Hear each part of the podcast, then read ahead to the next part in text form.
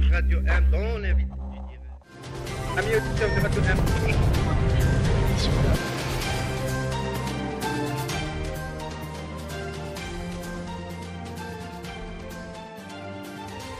متابعي راديو ام أهلا بكم في الموجز الاخباري لنهار اليوم. طالب رئيس حركة البناء الوطني عبد القادر بن قرينا بضرورة تنوير الرأي العام بملابسات وفاة المعتقل عبد الحكيم دبازي الذي كان مسجونا مؤقتا في سجن القليعة ودعا بن قرينا في بيان له إلى التعجيل بغلق ملف مثل هذه الاعتقالات وإطلاق سراح ما تبقى من معتقلين مهما كانت التكييفات التي كيفت بها. اعتقالاتهم وتهمهم والتي كان منشأها تعبيرا عن رأي أو معارضة أو اختلافا في وجهات النظر. أعلن حزب العمال عن تضامنه المطلق وغير المشروط مع حزب الحركة الديمقراطية الاجتماعية الذي تلقى إنذار من طرف مصالح وزارة الداخلية والجماعات المحلية يطلب منه العد العدول على فتح مقر الحزب لاستقبال نشاطات المجتمع المدني. ودعا حزب العمال في بيانه لاحترام التعددية الحزبية وفتح المجال السياسي والإعلامي وكذا وقف المساس بممارسة الحريات الديمقراطية كما جاء في البيان. استنكرت النقابة الوطنية للقضاة مضمون البيان الصادر عن المنظمة الجهوية لناحية قسنطينة والذي يستهدف شخص رئيسها يسعد مبروك معتبرة أن ذلك لا يمكنه أبدا المساس بمصداقيته.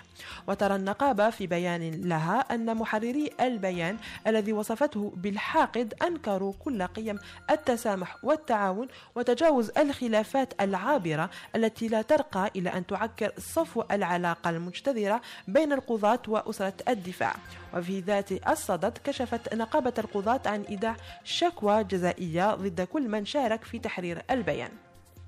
قدم وزير التربية الوطنية عبد الحكيم بالعابد خلال اجتماع مجلس الحكومة يوم أمس الأربعاء.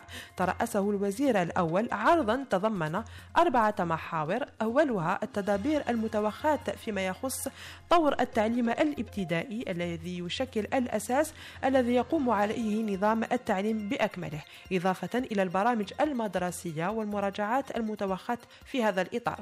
وتطرق وزير التربية في عرضه إلى الكتاب المدرسي المدرسي وإلى مسألة وزن الحقيبة المدرسية والإجراءات المتخذة للتخفيف منها.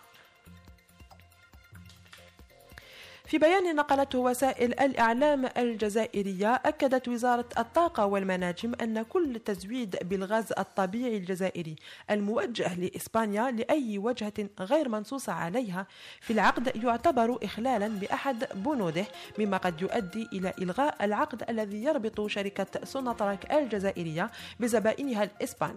ويأتي التحذير بعد أن تلقى وزير الطاقة الجزائري محمد عرقاب بريدا إلكترونيا من قبل نظيرته الإسبانية تبلغ فيه بقرار إسبانيا القاضي بالترخيص بالتدفق العكسي للغاز عبر أنبوب الغاز المغربي الأوروبي.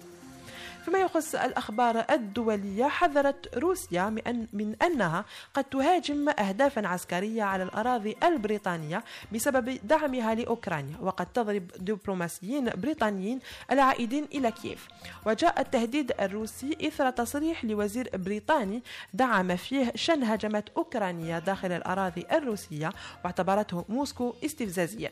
وقال متحدث باسم الرئاسة الروسية الكرملين إن تحريض كييف على فعل مثل هكذا أمور سيدفع إلى رد روسي وأضاف أن الجيش الروسي على. على الاستعداد لشن ضربات انتقامية بصواريخ عالية الدقة على مراكز صنع القرار في كييف. وقال إن وجود مستشارين من الدول الغربية في مراكز صنع القرار الأوكرانية لن يمثل بالضرورة مشكلة لروسيا عند اتخاذ قرار الهجوم. لمتابعة بقية البرامج ادخلوا على موقع غاديو M point أو على Maghreb Emergent point أو بالاشتراك على قناتنا باليوتيوب. بهذا نكون قد وصلنا إلى نهاية الموجز لنهار اليوم شكرا على حسن المتابعة والإصغاء سلام